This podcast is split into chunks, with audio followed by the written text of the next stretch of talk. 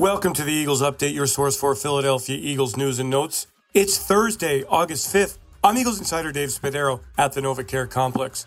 The Eagles have remade their wide receiver room, adding DeVonta Smith in the draft, and even last year using three picks in the draft, including first round selection Jalen Reagor, to bolster a group that just hasn't been as productive as the team wanted. Now, third year man JJ Arcega Whiteside is one of the players looking to raise his game after two seasons in which he's just had 14 receptions, 254 yards, and one touchdown after the Eagles made him a second round draft pick in 2019. Is year three the magic number for Arcega Whiteside, who says he used the offseason to be reflective? How could he get to the next level? Well, he went back to the basics, and he says it's made all the difference in this training camp. Mm. Yeah, I mean, you know, the biggest thing for me is just being myself. Uh, you know, in the past, I feel like I've been trying to just, you know, be a lot at once, you know, show that I can do this, show that I can do that, prove this and that.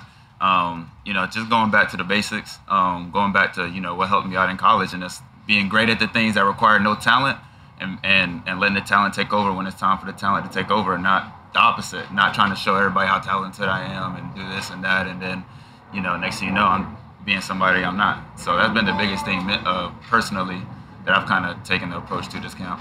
You know, I, I, took a lot of time to reflect over the summer and over, you know, this off season and say, well, what, what, what worked for me at, at Stanford? At, at what point did, did it kind of start to turn over for me? And um, I started realizing, like, you know, my first year at Stanford, I didn't play. I was redshirted. First couple weeks, I didn't play, but I remember at some point I told myself, just be great at the things that require no talent, and then let the talent take over when there's time for the talent to take over.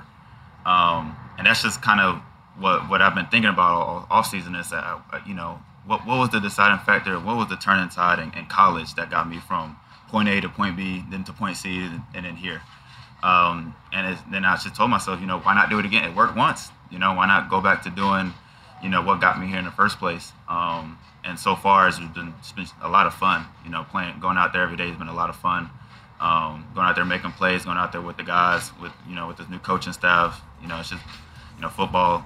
You know, it's just out there going out there having fun at the end of the day. Nothing is going to be a given for Arcega Whiteside at six feet two, 225 pounds, who in this camp has been playing both on the outside and in the slot. He's catching the ball comfortably, he's been productive, and he'll be a player the Eagles will look for in a big way when the preseason begins next Thursday against the Pittsburgh Steelers. I'm Eagles insider Dave Spadaro. Thanks for joining me on this Eagles update. Have yourselves a great Eagles day, and as always, fly Eagles fly. Eagles Entertainment.